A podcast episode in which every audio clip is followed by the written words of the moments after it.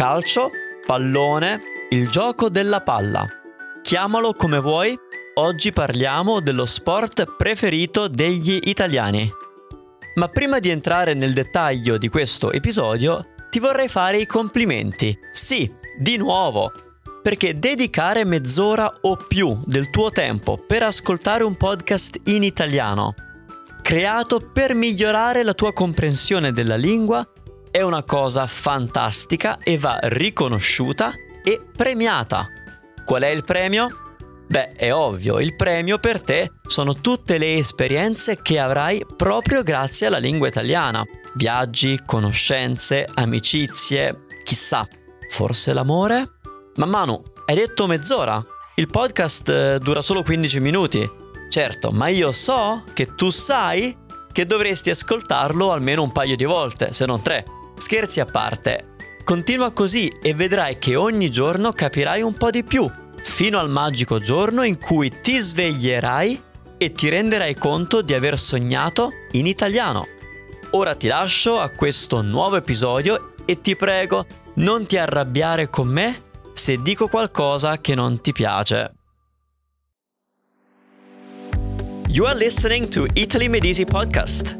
Go to academy.italymedici.com to create a free account and enroll in the free course associated with this podcast.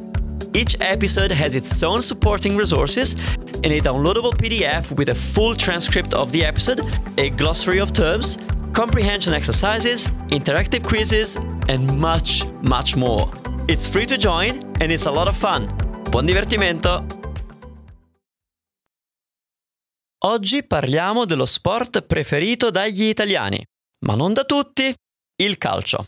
Eh sì, devo dire non da tutti, perché con gli anni il mio rapporto con il calcio non è cambiato. Eh sì, devo ammetterlo, il calcio non mi è mai piaciuto. E mi sono onestamente sempre chiesto che cosa ci trovino anche tanti miei amici che ne sono appassionati.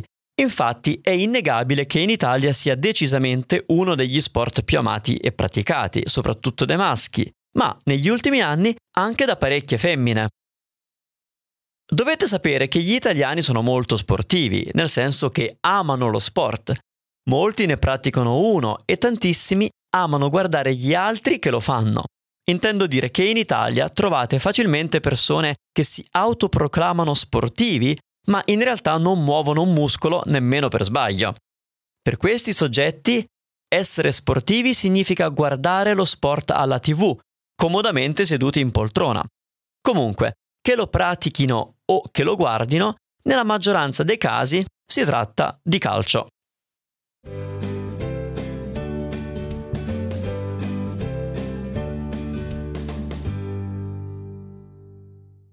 Calcio ha origini antichissime, veniva praticato già fin dai tempi dell'antica Grecia, quindi più di 2000 anni fa, pensate, con regole molto diverse da quelle di oggi.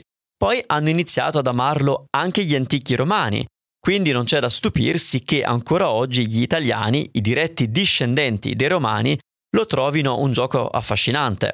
Il calcio, così come viene giocato oggi, in realtà si è affermato in Italia più di un secolo fa, quando si è dato delle regole che lo hanno distinto dal rugby. La prima squadra ufficiale è stata il Genoa, fondata nel 1893, ovvero la squadra di Genova nel nord-ovest d'Italia. A volte mi chiedo se forse a quel tempo mi sarebbe piaciuto il calcio, quando era uno sport come un altro. Invece, in poco più di un secolo, una delle tante attività sportive esistenti è diventata in Italia quasi un tormentone. Oggi in Italia esistono decine di squadre, da quelle famose alle centinaia di squadre locali, giovanili e non, esiste un campionato nazionale diviso in categorie, dalle squadre più brave a quelle quasi amatoriali, e talvolta sembra che l'andamento di una partita abbia più seguito di importanti eventi internazionali. Ovviamente le squadre che giocano nella categoria più alta la chiamano Serie A, sono quelle più famose, più amate e più seguite.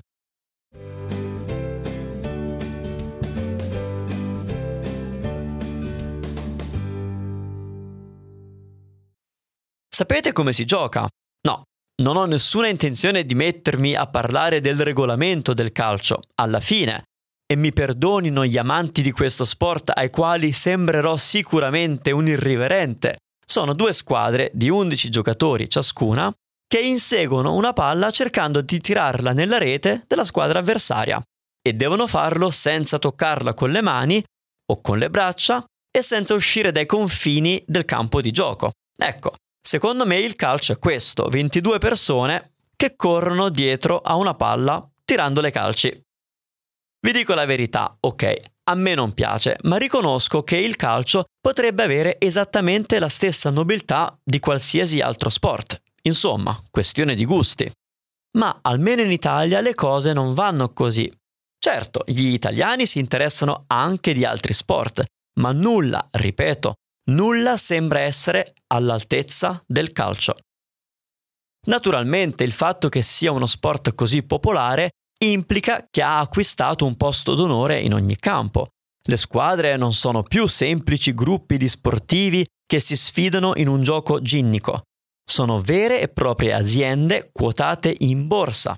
E poi ci sono gli sponsor e i mercati per l'acquisto o la vendita dei giocatori e poi ci sono tutti gli articoli creati a tema, magliette, occhiali, berretti, guanti, sciarpe, penne, quaderni, Potrei farvi un elenco lunghissimo, mm, ma ve lo risparmio. Se mettete insieme il campionato italiano e quelli internazionali, il risultato è che per quasi 12 mesi all'anno, almeno un paio di volte alla settimana, la concentrazione di molti italiani è tutta per le partite di calcio.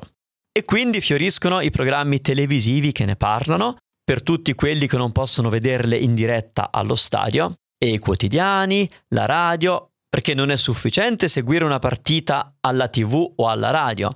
Bisogna prima fare le previsioni di come le partite potrebbero andare e poi ovviamente discutere su come si sono svolte.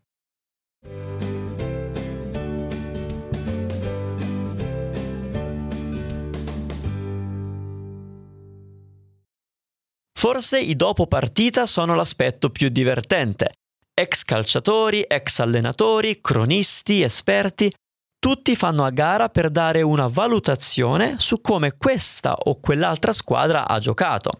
E gli italiani, incollati agli schermi della TV, dalle loro poltrone, non sono da meno. Si trasformano tutti in esperti, in commissari tecnici e, da come parlano, danno l'impressione che se la tal squadra fosse allenata da loro, vincerebbe sempre. E poi vogliamo parlare del tifo. Ogni italiano medio ha una squadra del cuore, quella della propria città di solito, se questa gioca ai massimi livelli, anche se ci sono squadre che hanno un seguito a prescindere. Penso che le più famose in questi anni siano la Juventus, il Milan, l'Inter e la Roma. Il vero tifoso del calcio italiano però non si limita a seguire le partite alla TV, Va allo stadio ogni settimana a vedere la propria squadra del cuore, possiede tutti gli aggeggi a tema e ha a cuore le sorti dei propri beniamini, come se fossero amici.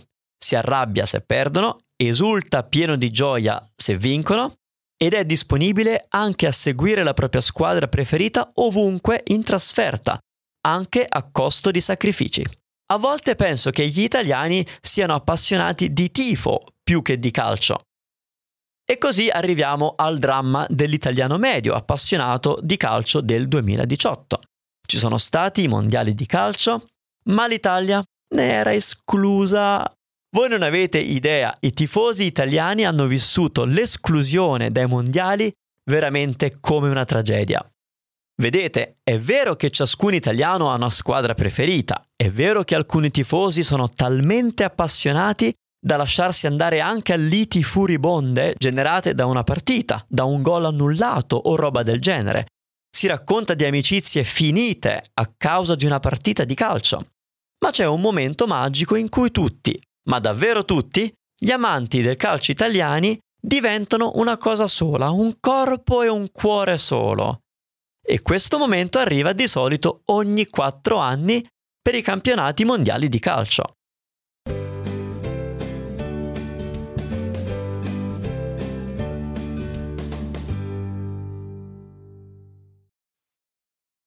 Quando ci sono i mondiali, per un paio di mesi gli italiani dimenticano le rivalità tra le varie squadre e si uniscono in un solo coro. Forza Italia! Forse questo è l'unico merito che devo riconoscere al calcio. Ha il potere di unire le persone. Di solito, nel periodo in cui si giocano i mondiali, gli italiani dimenticano i problemi, magari anche quelli grandi, e si concentrano sul calcio. Ci sono addirittura aziende che hanno deciso in passato di chiudere anticipatamente la giornata di lavoro per consentire ai dipendenti di seguire le partite in cui giocava l'Italia. Sbucano maxi schermi ovunque. Anche i locali più piccoli devono dotarsi di una TV per trasmettere le partite perché se no sono destinati a restare deserti. Quindi, mondiali senza l'Italia. Per la prima volta dal 1958 l'Italia non è riuscita a qualificarsi per partecipare ai mondiali. Quindi, cosa hanno fatto gli italiani secondo voi? Hanno ignorato i mondiali? Naturalmente no. Il cuore degli italiani è grande, come la loro passione per il calcio. Anche se non ci sono stati il trasporto e la passione di quando gioca l'Italia, quasi ogni italiano ha scelto di tifare per la squadra di un altro paese e non ha rinunciato a vivere la magia dei mondiali di calcio. E tu? Che opinioni hai del calcio? Ti piace o non ti piace? Are you looking to improve your Italian? Join me and thousands of other students of Italian at my interactive online academy. I've created Italy Media Academy to help English speakers learn, improve, practice, and master the Italian language. You will find a ton of useful resources and, most of all, a strong community of supportive students and native Italian speakers there to help you become fluent in Italian and of course with me, your online Italian tutor Manu Venditti of Italy Made Easy.